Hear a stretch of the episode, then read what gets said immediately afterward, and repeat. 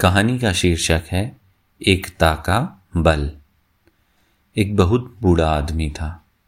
उसके चार बेटे थे।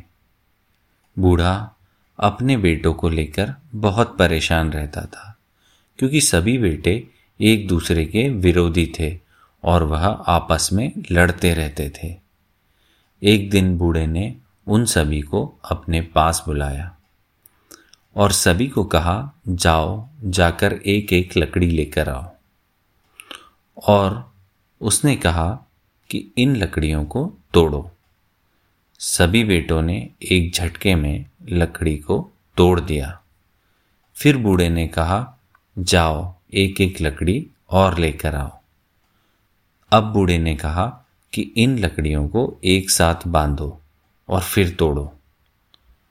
उसके चारों बेटों ने बहुत कोशिश की, लेकिन वह उस लकड़ी के गट्ठे को तोड़ नहीं पाए। अब जाकर उन्हें एकता की ताकत समझ में आई और वह मिलजुल कर रहने लगे। इस कहानी से हमें यह शिक्षा मिलती है कि अगर हम साथ मिलकर रहें तो हमें कोई नहीं तोड़ सकता, हमें कोई नुकसान नहीं पहुँचा सकता।